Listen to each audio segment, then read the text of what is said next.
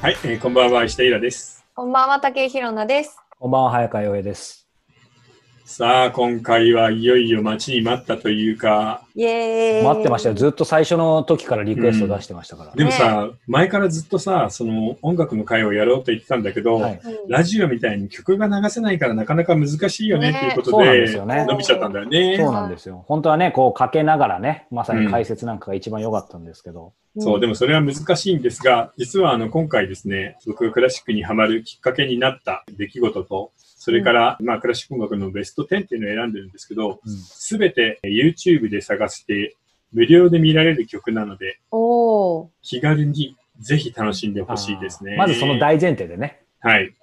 で、えーはいまあクラシック音楽とは何かって話です。おうーん。ザザーン。すごいクラシック音楽とは何か。大きい。うんまあこれ簡単に言うとね、これです。うんヨーロッパの地域のここ400年ぐらいの音楽ってことです。あー言われるとシンプルだ。な。そうか、ヨーロッパですね。そうそう、もちろんね、その、グレゴリオ聖歌とか、ルネサンスの音楽とかで、400年どころか600年、700年っていう歴史はあるんだけど、でも僕たちがパッて言われて考えるクラシック音楽って大体音楽の父な、誰でしたっけはい。ば。は。そう、そうそう、バッハ。だから音楽の父っていうのが生まれたのが、まあ400年ぐらい前なのよ。で、そこからね、クラシック西洋音楽の歴史がだーっと流れてきて、うんでもこれが大事です。地ア域フリカにも、そう、アフリカにもあったし、あーうそんアジアにもあったし、アメリカにも音楽はある。今だってロックンロール、ジャズ、うん。ソウルミュージック、ね、ありとあらゆる音楽が世界中であるじゃないうん。とにかくヨーロッパの地域の、えー、こでのすよね400年ぐらいの音楽ってことなんで、その西洋音楽が世界の主流あーそっかそっかそっで、かこれが一番であるっていうようなことは考える必要はないです。いわゆるクラシックって単純に古典じゃないですか。はいだからその英語だから、うん英語の彼らにとっては、イコールクラシックだであって、ね、また違う地域だったら違う地域のクラシックがあるってことですよね。そう、そうういうことでん。す。なるほど、なるほど。だから、もちろんね、クラシック音楽が一番偉いみたいに、クラシック音楽やる人はいるんだけど、そんなこと全然ない。うんジャズだって、ロックだってかっこいい曲いっぱいあるし、そういうジャンルで上下関係をこうやってつけて、こっちが良くてこっちがダメみたいなことを言うのは、今はダサいと思います。クラシックミュージックってそもそもなんでできたのかっていう話とかも出てくるんですかまあでも単純にできたのは、要は教会での歌です。うん。やっぱり賛美歌とか神様に何かを称える。でもそれってさ、よく例えばアフリカのあの原住民の人とかが、火の周りでこうやって踊り、うんテンペラ飛びながら、うん精霊とか神の歌を歌うじゃない。うんあれと一緒。なるほど。別日に本でいう雅楽みたいな感じですかね。そうそうそうそううそんううそう、うんうんん。あれも神様に捧げるとこあるんですね。うんというわけで、まず、は僕がクラシックにハマったきっうんかけああ、まさにでです。す。これね、、僕ね、音楽はもう子供の頃から大好きだったのよ。うん。おお。で、何よりもハマり始めたのは中学校に入ったばっかりの頃に、うん73年とかかな、はい洋楽のラジオを聴き始めたことです。う。うんんうんで、その当時、ラジカセブームっていうのがあって、うんみんないろんなメーカーのラジオカセット、お前何持ってるえうち、あ、うちソニーとか、うち三洋とか、うち日立とか、えみんな持ってたの。楽しそそうう。なんだ。クラス全員がラジオカセットを持ってるっていうのが、ラジカセブームっていうのがあったんです。えうちのクラスで、2年7組のクラスで、ラジカセを持っているやつはいませんでした。おお、そうなんですで、ね。みんな、俺はロックが好き、俺はソウルが好きみたいなことを言ってたわけ。じゃあ結構もう廉価で、どんな人でも、まあ、どんな家庭でも普通に買えるようなもう感じだった。いや、当時でも2万円とか3万円とかしたらお結高構っ高いんだけど、はい。でも持ってたよね。すごいな。うんで、あの、FM 放送で、エアチェェックで自分の好きな曲を撮って、それをカセットテープを、ああ、やったやった。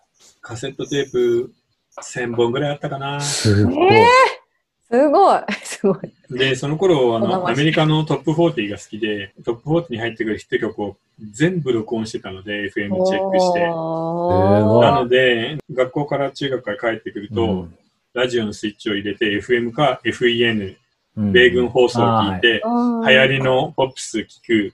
で、フランク・シナトラとか、うんわあ昔いいのなソウル、マーヴィン・ゲイとかのソウルを聞く。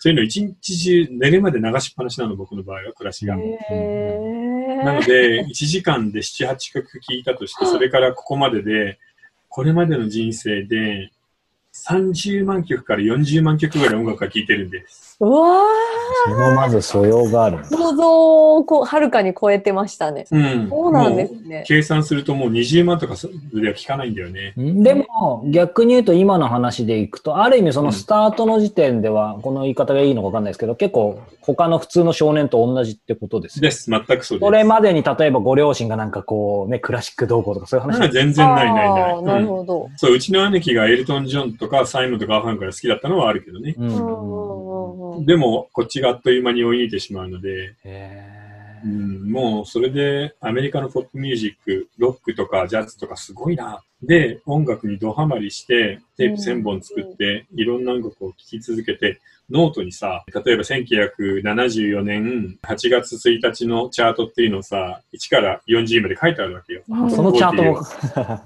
きながらこうやってメモしてるから。ああ、そっかそっか。で、そんな音楽少年だった僕がですね、ずーっと音楽を聴いてくるんだけど、なんかね、80年代の後半ぐらいからつまんなくなるの。あら、うん意外と。早く。だから音楽がどんどんなんかダメになってくんだよね。うんあの言葉知ってる産業ロックっていう。わかんない。産業ロック。インダストリーロック聞いたことある。あ、そっちの産業か。そう、トトとかさ、う。うんんうんうんうん。ジゃャーニーとかさ、スタジアムに人をダンと集めて、うん、バンバンお金稼いでっていう産業としてのロックみたいになってしまって、 80年代か。そう。で、80年代になって、なんか音楽もつまんなくなって、で、なんかアメリカも音楽ダメだな、新しいもの生まれなくなってきてるなって思っていた時にですね、実は音楽評論みたいなのは面白いから読んでたんだよね。うん音楽で、評論音楽評論って面白いのはクラシックのところにあるんで、クラシックは聞かずにクラシックの音楽評論の文章を読んでいて、へでそそういうのの中で、そっか、バッハって聞いたら面白いかもしれないということで、この CD を最初に買いました。おじゃじゃん。はい。うんはい、これは、これもう見ればわかるよね。これクラシックの人だ好きな人だったらもうすぐにわかりグます。レン・グールド。グレン・グールドのデビュー版1955年、はい。グールドのバッハでございあーまうんめっちゃ有名ですよね。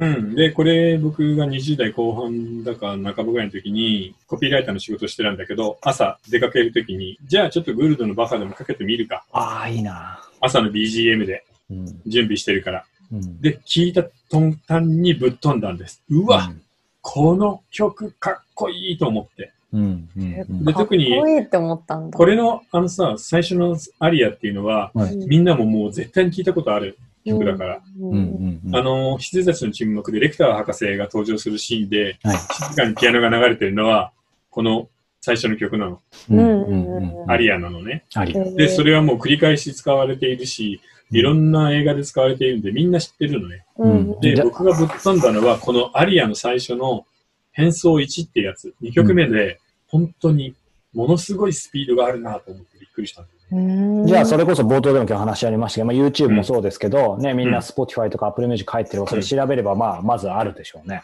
まずあります。うん YouTube でグールドのバッハのゴールドベルグの全部がムービーで上がってますゴー。ルドベルグいいっすよね。すごい。で、僕はそのなんか第一演奏を聞いて、うわ、これ今まで聞いたダンスミュージックとか、ロックの中の一番スピード感のある音楽よりもっと速いと思確かに。へえ。思わず口ずさみたくなきゃ口ずさんじゃいけないな、これな、放う。送そう、中。すごいんだ よ。それで、ある日、このベストワンの10曲中の第1曲目ですね、うんベスト10っていうよりは、が始まったゴわーけルドでベルす。グ、へえ、変則。うんで、ちなみにこの曲って、そんなにね、派手な曲じゃないんですよ。うん、そうですよね。うん、で、バッハも依頼を受けた、そのゴールドベルグ伯爵家とかっていう人に、依頼を受けた元は、夜眠る時にさ、なんか静かだとあれなんで、自分のね、貴族なので、音楽家を雇ってるじゃない。ベッドにあるチェンバロで、自分の家のね、プレイヤーに聴かせるんで、眠る時に気持ちよく眠れるような曲を一曲書いておくれよ。バッハ君って言って。バッハってのはちなみに、小川さんっていう意味ね。小さな流れのことをバッハっていうの。あそう。え小え川さんだからの小川さん書いてよ。寝るときに結構入普通るの名前だな。な。なんか気持ちいい曲書いてって言われて書いたのがこれなのよ。うん。へところが、が、その曲をバッフ・グールドは、とってもじゃないけど、面白すぎて眠れないような演奏にしちゃうの。なんか弾き方が普通と違うっていね、言ってますよね。まあ何よりも、スピードが速いんだよね。うんうんでたらめなスピードで弾き切っちゃうんで、で、不と思議ってもじゃないけど、聞いてるうちにどんどん目が覚めるっていう。 依で頼違もう。、そう、でもこれでデビューして、デビューがこれだったんですそね。う、で、これでデビューして、あー一晩、これが出て一晩で、カナダにグレン・グールドっていう天才が現れたって、世界中で名前が売れるの。もうそれだけ衝撃的だっちた。なみにグールドはこれで20代でデビューして、若いよね。うんう。ん、若い、かっこいい。こいい。なんか芥川龍之介みたいなポーズですそ。 して、えー死ぬ最後、これです。ああ、ああ、それもよく見るす。ごい。これは81年に撮った録音なんだけど、これを。を録音してすぐに亡くなるの。へえだから、グールドはバッハのゴールドベルクで始まって、ガッハのゴールドベルクで終わって、へえ。綺麗に完結していくっていう。まあ、ロマンチックです、ね。どうですそれ演なん奏か、言葉で説明するの難しいかもしれないですけど、そえの最っとね、初とこち最ら後はもう若々しくてすごくスピード感があって、シャープ。うんうんで、こちらはなんかじっくり噛み締めるような感じ。早やっいぱ、り違うんだ。早い。違う違う。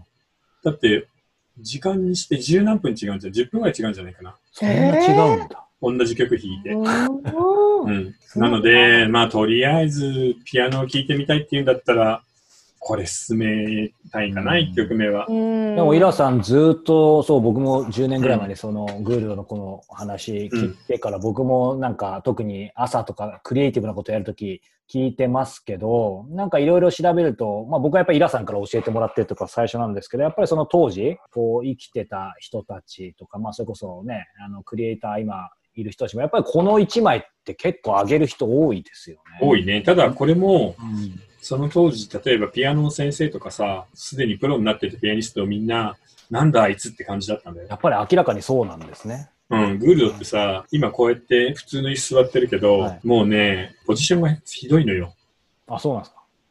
うん、ピアノ弾くとき猫背でこうやって、へー綺麗に座んないし、椅子がこれぐらいしかないの、足が。うんうんうん。だからピアノを弾くとき、猫背でこうやって、鍵盤がここ。で、こういう感じで弾いてるんですずっと。へーで、腕をこうやって重さを使わないで、指の力だけでこうやってずーっと弾くんで、うんえそう音はパキッとして綺麗なんだけど、いわゆるピアノの先生が教えるじゃない背筋をこうやってちゃんと伸ばして、卵を握ったように、で、力、全身から脱力して、はい。こうして弾くんですよって、そういうことを一切守んない人なんだよ。ちょっとやっぱ変わってるまあ、感じ。音は綺麗なんだけどね。うんな、ほんと変わってんの。だから、これは教えらんないよね、うん授業で。うんうんう。うんん結構長生きしたんですね、じゃあ。割と。いや、全然50だでもかないら。あ、 50そう歳か。。あ、そうか。80年代に亡くなったってだけか。そうそうそう。あ、そうか。あ、じゃあやっぱり早かったんだな。早かった。う。うんん。なので、まあ、これ、まあ、グールドかなっうんていう、僕がクラシックを聴き始めるきっかけになった一曲です。いいですね。でね、今回ね、前もって言っておきますけど、結局さ、クラシック音楽ってあれこれ言うんだけど、本当のことを言うとね、クラシック音楽って、うん。ドイツの3人のものすごい偉大な作曲家の音楽を繰り返し聞く、聞けばいいのよ。ドイツの。の偉大な3人。はいなじゃあ、ドイツの偉大な3人といえば、はい、どうぞ。バッ。ハ、バッハ、あ、ベーベートーベン。トーベン、もう一人はモーツァルトって違うか。そうそうそうそうそう。あ、なんか自信なくなっバた。ッハ一瞬オーストリアだったんじゃないかなと思って。ねいやいや、もうその頃は。はオーストリアとかドイツとかあんま関係ないあ、かそらう。か。うんやっぱその3あ人。の、そう、その3人。その3人の曲を繰り返し聴けばいいようなもんで、うんあとはおまけだと思えばいいので、まあでも僕のように無知の人間でもやっぱり恐るながらもその3人出てくるってことはやっぱそういうことなんでしょうね。うん。あの、圧倒的にすごいからね。うんへーもちろん、それがクラシックっていうのが好きになって、あれこれ聞くんであれば、それ以降、ね、現代に至るまで作曲家はいるんだけど、でもなんだかんだ言ってこの3人で、まあ極まっちゃうんだよね。うんあとはそれこそこのね、グールドの話出ましたけど、当たり前ですけど、そその3人のうん曲を誰が弾くかみたいなと楽しみ方もたくさんあるわけですよね。あるあるある。そうう。んで、ちなみに、えーこのバッハさんですが、この人があらゆる作曲家の中で一生で一番作品を多く作ってるんじゃないかな。バッハ、うんうん。やっぱり父だな。えっ、と、ですね。うちにあるバッハの全作品集っていうのは CD の幅でこれぐらいあります。だから、100、200枚ぐらいある CD が。へーすごいな。で、ピアノ曲、無伴奏のバイオリン曲、チェロ曲もあるし、で、ピアノのでもこれじゃなくて、これよりもっと有名な平均率クラービア、平均あーあり率ますのよ1と2ねっていうのがある。はいはいはいで、イギリス組曲、フランス組曲、で、えーオーケストラもあるし、で、あれなんだよね。一番多いのは、あの、教会で毎週毎週うんね、祭典のために歌う合唱曲です。うんうんそういうのがもうやっぱり100曲とかあるわけ。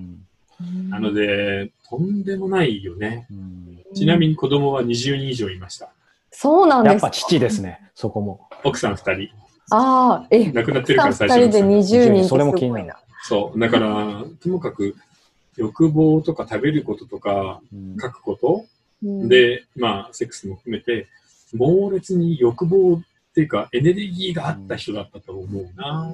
うんでいやーそのエネルギーがみんな神様に向いてるなるっほていどう。ね。うんうんうんすごいうんなうんクリクリスチャンだったんですかやっぱり。あそうそうそうそう。うんもうもちろん。だって、教会好きの作曲家だから、もうこういう人。そうかそうか。うん当時はもう必ず教会に雇ってもらうか、貴族に雇ってもらうしかあなあそうか。い。レコードで稼げないじゃん。うんうんうん。じゃあやっぱりぱ献上するために書いたという。そうそうそうそう。依頼で書く場合もあれば、うん雇われて、雇っているんだから毎月2曲書けよみたいなこと言われて合唱曲を書いてたわけよ。うんうんうんうんうん。なるほどなう。んじゃあまあ、残り9曲含め、もろもろのお話はした後ので、半か。後半の方でそうかはい2個わかりましたはい。チェックしてみてください。さあ、じゃあ、はいえー Q&A1 ついってみましょうか。はいだ。ね。はい。えー私は少年の五木さんと同じ性癖です。お五木さんとのへえ。性癖だったっけ、きっかけとなった経験もほぼ同じです。あれはイラさんの身近に誰かモデルとなる人物がいたり、もしくは取材で経験談を聞いたりなどされたのでしょうか。あまりにもリアルでまるで自分のことのようで感激しました。今でこそ AV や漫画などで一定数愛好家のいる、えージャンルだと分かりましたが、子供時代からはしから思春期は本当に恥ずかしすぎて誰にも言えない趣味でした。実はへ今でも13年付き合っている彼氏には秘密にしています。同じ性癖の人とネットで出会い、えー、統治的なプレイを楽しんだのがいい思い出です。ああ、それはね、実は全く取材もしていないし、うん自分の想像力だけで作ったものだよ。へーじゃあ、やっぱそう想像することはあそるう、。少年の五木さんって映画の中でほら、おしっこを見てもらうと興奮するって言ってた女すごか性、うんはいあれです。うんじゃあ、このいや方ー、もそんな人ちょっと嬉しいなえでも言い出せない感じなんですねかな自分にとってあんまりにも大事で好きなことって言い出しにくくないああそっかそっかそういう意味でか、うん、じゃあしかもさ、いや、クラシックが好きだよっていうのだったらいいけど、うんおしっこするとこ見られるのが最高に好きですとか言えないじ ゃん、付き合ってたら。でもなんか男の人もそういうの好きっていう人結構いませんいます、います。ねうん。するのを好きっていう人もいれば、飲むのが好きっていう人もいるしね。うんだからうんそれ彼氏ももしかしたら好きかもしれない。い言い出せなやいか。ー、なかなか言い出せないんじゃない僕は言ってほしいタイプだけど、うん。まあ、なかなか難しい、 13年付き合ってるから逆にどんどん言い出しにくくなって。ああまうんあそれもありますようね。ん確かいに。やー、でもちょっと感激だな。うん、うん本当です、ね。でもまさに想像することはやっぱあり得るんですね。イラさんはよく言ってますいけどや、。ありえますよ。人間考えることなんてたかが知れてるん で。うんうんうん。いや、でも面白いね。うわ、ちょっと、なんかいいな。いや嬉しいですね。素敵なメッセージでしたねそう。か、これはメッセージでしたね。うん。そうだね。いや、でも、そういう趣味って全然恥ずかしいことでもないし、悪いことじゃないんでう、ん同行の方とどんどん楽しんでほしいですね。ぜひまたこういうお便りもね。ではいありがとうございます。はいということで、えー続きですね、この、えーイラさんのこのクラシックベストの話は続きはですが、そうだ、今思ったんですけど、やっぱりさっきもちょっとね、あの、いろんな曲名出てきましたけど、後半ではあれも聞いてみたいですね。やっぱりイラさんと、ね、こうのんイラさんの作品内でも音楽いろいろ出てくるじゃないですか。はいはいはい。だからね、うん池袋なんかのもいろいろはうんうん出てきますけど、まあその辺の話もね、またちょっと後半で聞ければと思います。はい。はい、それではまた後半。はい、皆さん、はいでは、後ほど。またねー。